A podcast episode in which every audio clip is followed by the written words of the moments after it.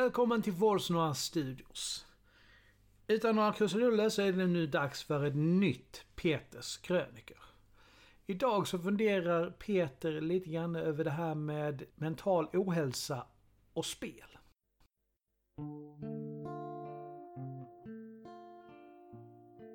Vad finns det för saker i vår spelvärld som vi inte tänker på så ofta? Vad finns det som är stigmatiserat?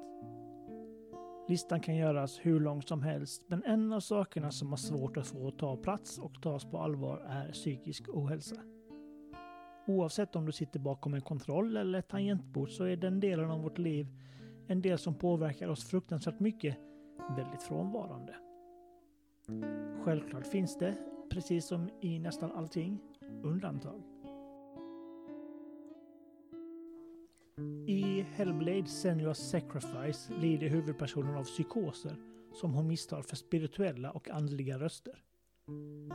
Depression Quest finns gratis om du googlar och ett textbaserat äventyr där du lider av svår depression och försöker göra olika val för att ta dig ur den nedåtgående spiralen. Jag kan inte låta bli att nämna That Dragon Cancer i sig är spelet inte ett spel som handlar om psykisk ohälsa, men skälen bakom varför spelet gjordes är ett sätt att hantera depression och sorg på ett vackert och extraordinärt sätt. Såklart finns det fler, men det som alla spel som jag hade kunnat lista här har gemensamt är att de är indiespel på ett eller annat sätt. De stora AAA-spelen finns inte. Personligen tror jag att det handlar om en rädsla att förlora pengar de stora företagen har inte råd att ge ut AAA-spel som tar upp en så svår, abstrakt och stigmatiserad sak som mental ohälsa. Jag tror att vi som kämpar med dessa tankar och detta mörker hittar väl kanske på ett sätt dessa gömda spelen någonstans på internet. Men så tror jag också på ett sätt att det inte är vi som behöver utsättas för den här verkligheten. Vi lever ju redan i den. Det som behövs är förståelse och förståelse kommer genom kunskap och kunskap kommer aldrig att kunna ta sig fram genom små kanaler när de stora jättarna fyller media med brus. Det behövs ett stort företag som gör ett stort spel. Det behövs att någon vågar gå i bräschen. Så kanske, i en framtid inte allt för långt borta, så är det okej okay att prata om att må dåligt. Och det är okej okay att prata om att vara ledsen, deprimerad och suicidal. För ju fler människor som förstår, desto enklare är det att öppna upp sig.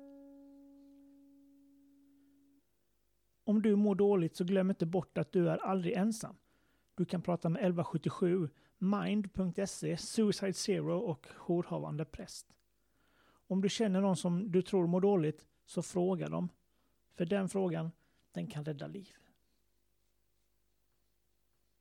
Tack för att du lyssnat på dagens avsnitt. Musiken är gjord av Imaginary Stars Production.